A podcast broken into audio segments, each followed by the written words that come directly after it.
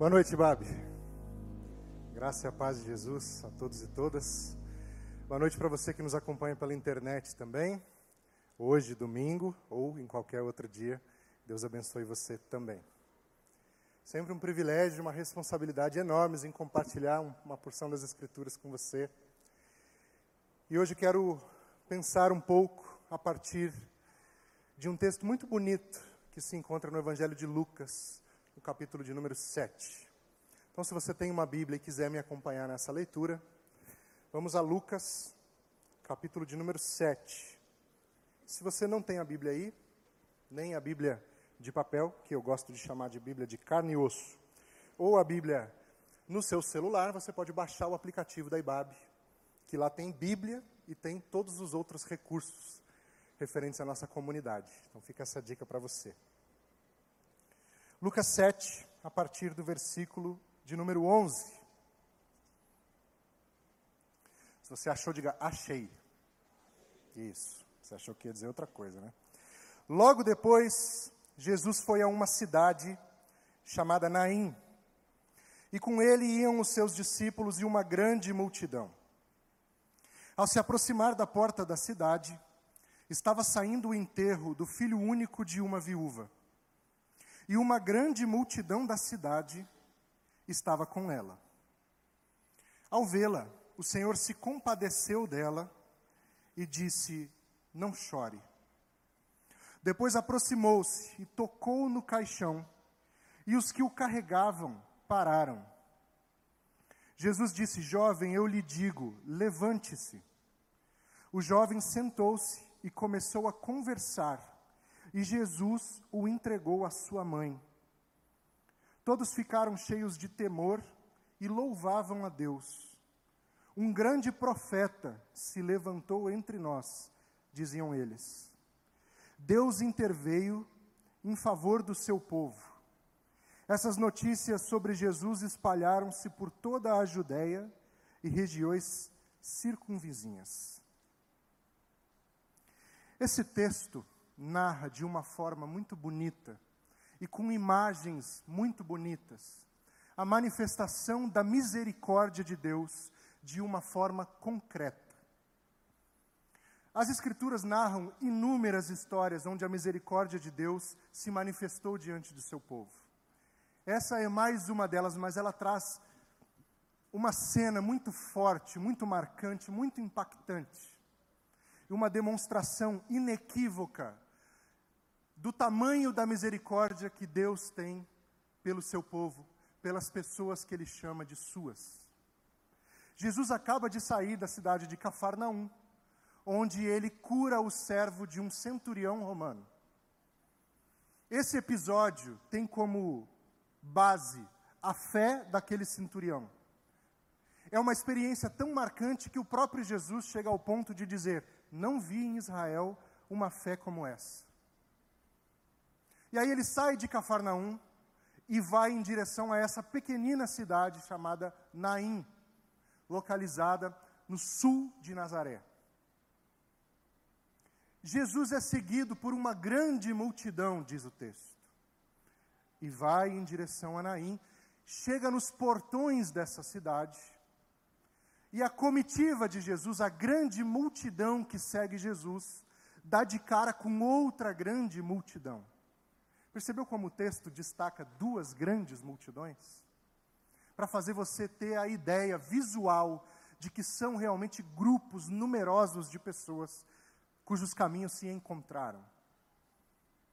Enquanto a comitiva de Jesus vem de Cafarnaum, a comitiva, a multidão de Naim, sai de dentro da cidade em direção, provavelmente, a alguma caverna ou algum morro próximo porque ali acontecia um cortejo fúnebre. Uma multidão que segue o caminho da vida encontra uma multidão que chora o encontro com a morte. Naim era uma cidade pequena, então é muito justo e muito muito justo que pensemos que as pessoas daquela pequena localidade se conhecessem. Eu morei muitos anos no interior do Rio de Janeiro, numa cidade pequena. E viver em cidade pequena Tem as suas desvantagens, claro que tem, mas tem umas vantagens muito legais. Por exemplo, todo mundo meio que se conhece. Sabe como é?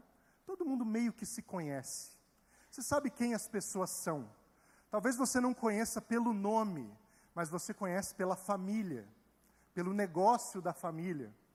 Eu me lembro que quando eu mudei para o interior, eu cheguei no lugar e as pessoas me perguntavam: quem é você? Eu falava: meu nome é Eduardo. Você é filho de quem? Eu achava isso mó estranho. Por que você quer saber quem são meus pais? Eu nem sou aqui da cidade. Porque a linhagem tinha um, um elemento de conhecimento, de familiaridade ali.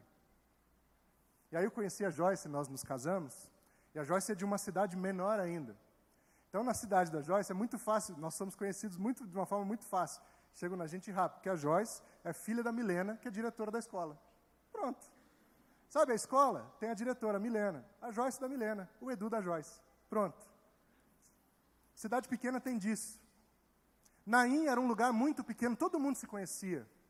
E aí acontece essa tragédia, que morre o filho único de uma viúva.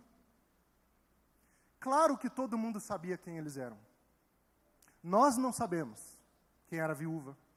Nós não sabemos quem era aquele jovem. O texto não nos diz. Mas num lugar como esse, e na cultura bíblica, que era uma cultura de clãs, de pequenas comunidades, uma morte não impactava uma família, uma morte impactava uma comunidade inteira. Então a grande multidão que chora a partida daquele jovem sai da cidade acompanhando aquela mãe. Ainda faz parte da cultura do Oriente Médio esses cortejos fúnebres públicos, em que se sai pelos lugares carregando o caixão com a pessoa dentro. E ainda hoje existe a figura das carpideiras, pessoas que são contratadas para chorar naquela cerimônia. E eu sempre achei isso super estranho. Isso teve muito tempo no Brasil, hoje saiu de moda. Mas sempre teve essa essa figura das pessoas que eram contratadas para chorar numa, numa cerimônia fúnebre que não era delas. E parei para pensar de o porquê disso acontecer. E pensei mais ou menos o seguinte: ninguém se sente confortável chorando na frente dos outros. Né? A gente fica meio sem graça de chorar na frente dos outros. Em determinado momento da vida, a gente abre mão desse pudor, mas, em geral, a gente fica meio constrangido de chorar na frente dos outros. A gente fica um pouco constrangido de não conseguir prender a emoção. E fica envergonhado de fazer uma cena na frente de todo mundo. Então, as carpideiras eram pessoas contratadas para chorar alto. Assim, elas chamavam a atenção para elas e a família podia chorar em paz. Se você parar para pensar, é até bonito isso. E vinha um cortejo chorando o seu morto e encontra um cortejo que vem seguindo aquele que a Bíblia chama de a vida. Essas duas multidões se encontram. E nos diz o texto que Jesus olha para aquela mãe e o seu coração se enche de compaixão por ela. E ele vira para essa mãe e diz: Não chore. Eu preciso confessar uma coisa para você. Tem algumas reações de Jesus na Bíblia que elas me deixam um pouco confuso. Jesus encontra um homem à beira do tanque de Betesda e pergunta para ele: Você quer ser curado? Ele ele encontra pessoas em situações difíceis e pergunta o óbvio para elas. Ele trata com o óbvio e aí eu fico pensando, Jesus, é claro. É claro que esse homem quer ser curado. Ele chega para essa mãe e diz: Não chore. Ora, Jesus, eu acabei de perder o meu filho. Como não vou chorar? E nessa história, não se trata apenas, e perceba o uso da palavra apenas aqui, por favor, mas não se trata apenas de uma mãe que chora a partida do seu filho.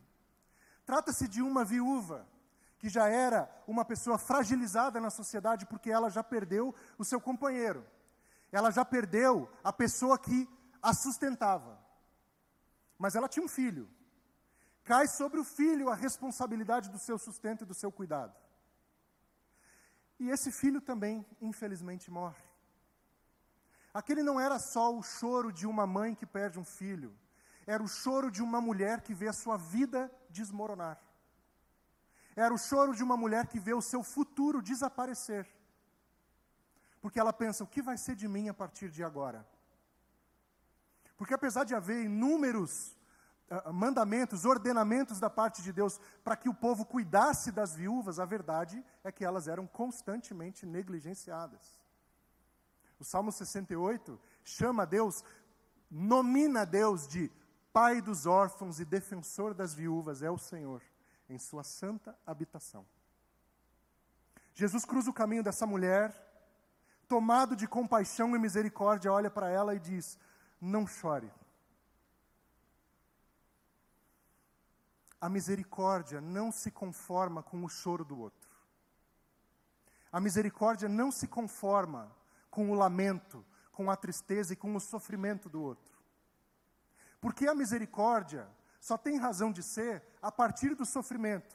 Só quem sofre precisa de misericórdia. Quem está de boa não precisa de misericórdia. A misericórdia faz sentido a partir do sofrimento. E Jesus olha para aquela mulher e vê uma vida despedaçada. E ele diz para ela: Não chore, mas não é um não chore de repreensão. Não é assim, ô oh, mulher, para de chorar, que falta de fé, hein? Não é isso. É um carinho, é uma compaixão. Ele diz para ela: Não chore, como quem diz: Vai ficar tudo bem. A misericórdia de Deus encontrou você hoje. E o texto nos diz que Jesus, de forma surpreendente, toca no caixão do filho dela. Ele toca no caixão. E o que acontece? O cortejo para. Nós estamos agora diante de um impasse, diante de um problema. Qual é o problema nessa cena? O fato de que um homem, que muita gente ali não conhecia, ficou impuro na frente de todo mundo, num lugar público, no meio de uma multidão. Como assim muita gente ali não conhecia Jesus, Edu? Perceba que uma multidão seguia Jesus, e naquele ponto, ele já tinha realizado muitos prodígios. Ele já tinha ressuscitado a filha de Jairo, por exemplo. Ele tinha acabado de curar o servo de um centurião. Ele já vinha operando muitos sinais e muitos milagres. E as pessoas começaram a segui-lo por causa disso. Se não por terem sido diretamente impactadas pelos milagres, mas porque elas conheciam alguém que foi impactado. Aquele pique cidade do interior que eu te falei. Mas a minha irmã, a prima da minha irmã, a amiga da minha vizinha, ouviu o homem e ela foi curada, e de repente tinha uma multidão seguindo Jesus. A multidão que seguia um rastro de vida chegou nesse lugar que tinha uma multidão que chorava a passagem da morte. Muita gente ali não sabia quem era Jesus em nenhum dos dois grupos. E esse homem toca no caixão e fica impuro. A tradição judaica, ela era muito muito clara com relação a algumas coisas, entre elas as suas leis de pureza. Se você for ler, especialmente os livros de Números, Deuteronômio e Levítico, você vai ver que existiam inúmeros contextos em que uma pessoa se tornava impura. E quando uma pessoa se tornava impura, ela precisava se isolar por um período de tempo. Às vezes eram sete dias, às vezes eram dez dias, às vezes era até o sacerdote dar o, o aval dele. E com relação à morte, eu sei que não é um tema leve, mas me acompanhe, porque o tema de hoje não é morte, mas misericórdia com relação à morte tinha umas leis muito, muito rigorosas, do tipo: você não podia encostar num cadáver, porque senão você ficava impuro. Aí você tinha que se isolar por sete dias e fazer uns rituais de purificação. Mas além de não poder encostar no cadáver, você não podia encostar no caixão, porque você ficava impuro. E aí tinha que se isolar e passar por uns rituais de purificação. E além de não poder encostar no caixão, você não podia encostar nos carregadores do caixão. Percebeu o tamanho do problema aqui? Uma multidão segue um cortejo fúnebre, todo mundo tomando o devido cuidado para não esbarrar nem no caixão nem nos carregadores, e de repente chega Jesus e segura no caixão. O cortejo para. Porque aconteceu um problema ali. Temos um impuro entre nós. O que vamos fazer? O que vai acontecer aqui? Eu consigo visualizar as pessoas tensas, discretamente dando um passinho para trás, assim. E depois outro passinho para trás. Tomando uma distância daquele homem impuro, imprudente, que foi segurar um caixão no meio do, do caminho. E para surpresa e espanto e assombro de todos e todas, Jesus fala com o morto e diz: Jovem, levante-se. E ele se levanta. Não era uma coisa nova para o povo de Israel a ressurreição. Eles já, já tinham relatos de ressurreições acontecendo a partir do profeta Elias e do profeta Eliseu. E basicamente só isso. Não era uma coisa nova, mas também não era uma coisa comum. Aliás, era uma coisa de que se ouviu falar, mas ninguém nunca tinha visto. Então, de repente, esse homem chega, encosta no caixão e diz: Jovem, levanta. E ele levanta. E ele começa a conversar. E Jesus o devolve à sua mãe. Toma, eu falei para você que ia ficar tudo bem. Seu filho está aqui. Porque a misericórdia ela não se conforma com o sofrimento e com o choro do outro. Naquele momento ali, foi como se por um breve momento, pela duração de um toque, pela duração de uma frase, o céu se abrisse e eles conseguissem ver com os próprios olhos aquelas palavras de João que ainda não estavam nem escritas, mas aquele lugar onde não há choro, nem sofrimento, nem dor, nem morte. Eles viram ali a vida vencendo. Porque o caminho de Jesus é um caminho de vida nós vivemos a Páscoa na semana passada e fomos relembrados que toda morte vencida gera vida. O caminho de Jesus é um caminho de vida e vida imparável. Naquele momento, a vida cruzou aquele caminho e venceu. Foi como se o céu tivesse aberto por um por um rápido momento. José Saramago, um dos maiores escritores de língua portuguesa que já viveu, escreveu essa maravilhosa frase que diz que há momentos na vida em que para o céu se abrir, uma porta precisa se fechar. Tinha uma porta muito fechada ali, uma dor instalada naquele lugar, e o céu se abriu. Tá, Edu, e eu com isso? E eu com isso? Esse trecho que nós lemos se encerra dizendo assim: Deus se manifestou entre o seu povo. Deus visitou o seu povo. Deus interveio no meio do seu povo. Deus tem um povo. E o povo de Deus é o povo da misericórdia. O povo de Deus é o povo que segue o caminho da vida. E quando cruza caminhos de morte, semeia a vida ali. O povo de Deus não celebra a morte, ele chora a morte, sim, mas ele semeia a vida por onde ele passa. E tem cortejos passando por mim e por você a todo momento. Tem gente sofrendo e chorando do meu lado e do seu lado a todo momento. E muitas vezes nós não tocamos ali. Por quê? Porque não queremos nos sujar. Eu não tenho nada a ver com isso. Isso não é problema meu. Eu não vou perder meu tempo por causa disso. Eu não vou me sujar por causa disso. Caminhar com Jesus, seguir os passos de Jesus, nos torna um tipo de gente. Um tipo de gente que tem olhos sensíveis para enxergar o sofrimento ao nosso redor. Jesus tinha uma relação muito, muito particular com esses cenários de morte. E você vai ver no Novo Testamento, em alguns momentos, as pessoas se aproximavam de Jesus e ele não, não se conformava com a morte. Ele chega ao ponto de dizer que a filha de Jairo não morreu, ela só estava doente, ela só estava dormindo. A morte não era uma coisa que ele gostava, que ele aprovava, não fazia sentido para ele. E ele chegava lá e fazia o quê? Soprava vida. Eu falei para você no início sobre a, a cura do servo do centurião. E parece um, uma citação aleatória, mas não é. Naquela cena, o foco era a fé do centurião. Nessa cena que nós lemos, o foco foi a misericórdia de Jesus. Foi ele que quis. Ninguém pediu. Ninguém olhou aquele homem passando e falou: Mestre, ô mestre, ressuscita o menino aqui. Ninguém. Ele olhou e o coração dele se encheu de misericórdia.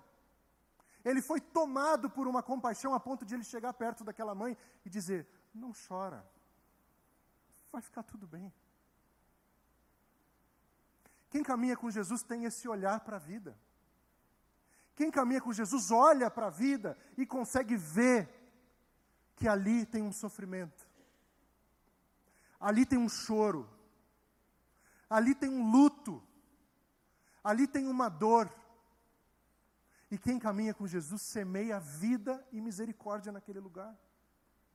Porque o povo de Deus é o povo da misericórdia. O povo de Deus não se alegra com o mal do outro. O povo de Deus chora o mal do outro. E se aproxima daquilo, daquele cenário de lamento, de tristeza, de dor, e diz: levanta. Levanta vai ficar tudo bem.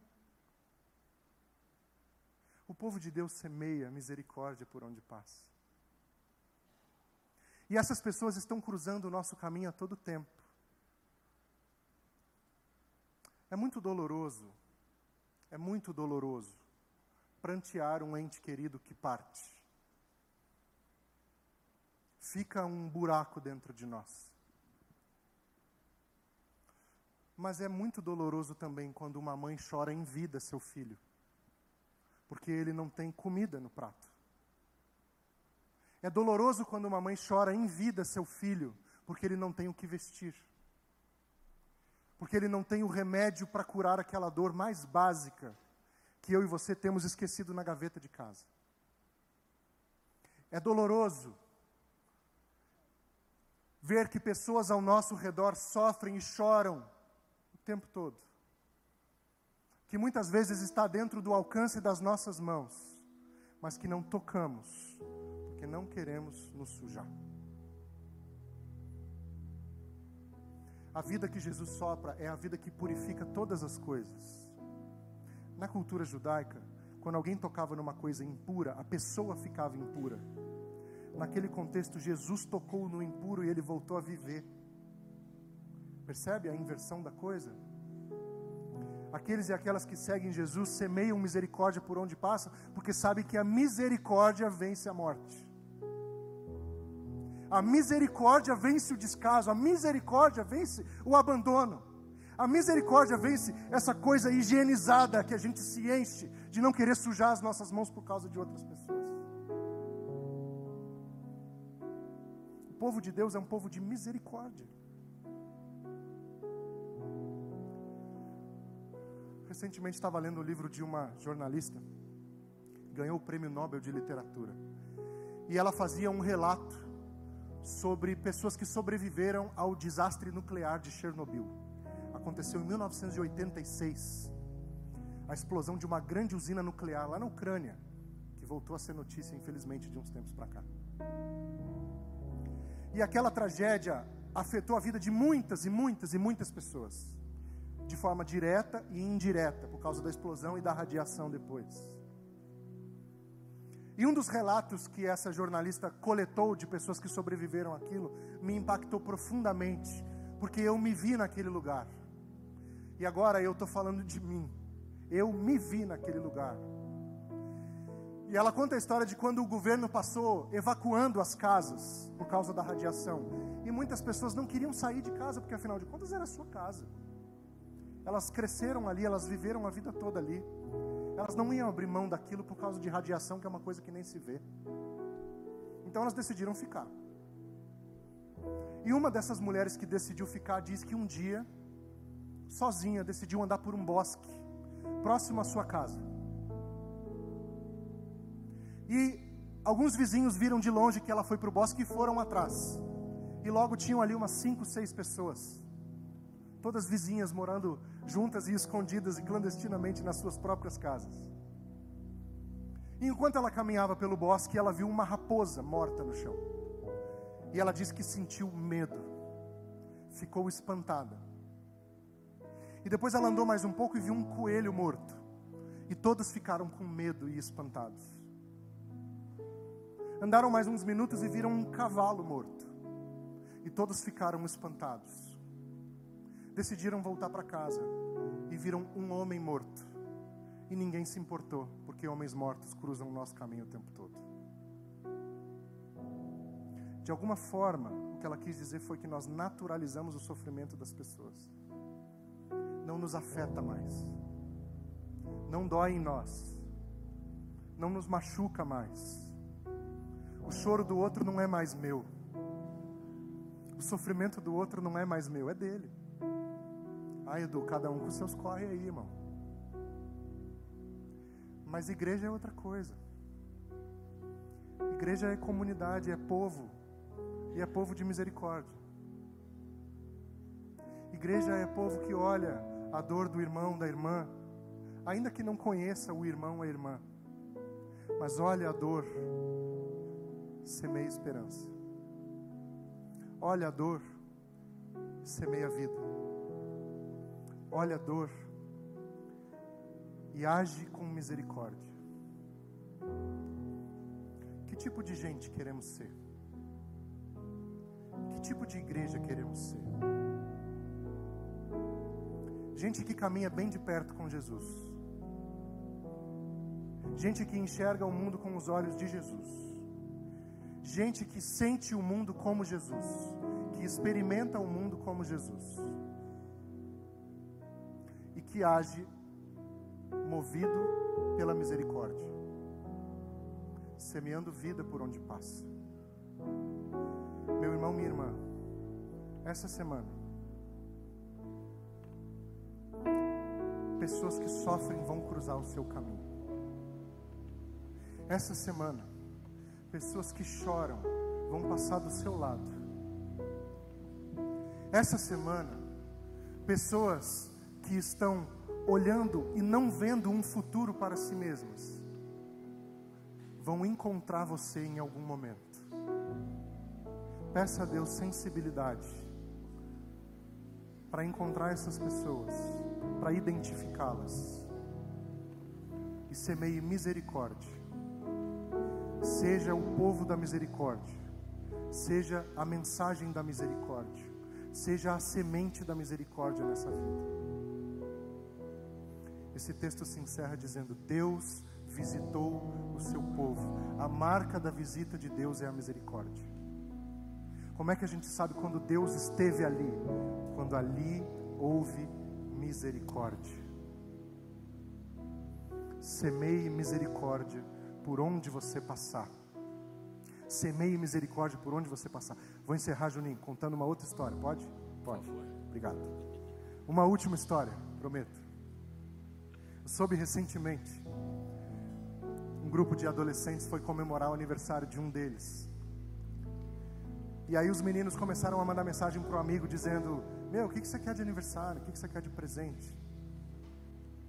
Ele disse: Não, não, pessoal, só traz um dinheirinho aí cada um que eu vou fazer um esquema diferente aqui.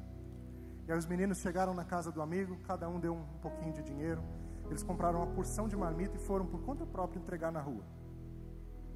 E eu ouvi aquela história e achei bonito, claro. Foi emocionante. É sempre bonito quando acontecem esses movimentos, especialmente de forma espontânea, sem que ninguém provoque.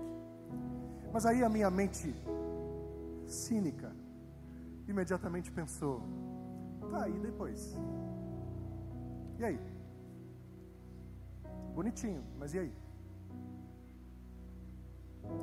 E aí eu lembrei que a misericórdia de Deus se renova a cada manhã.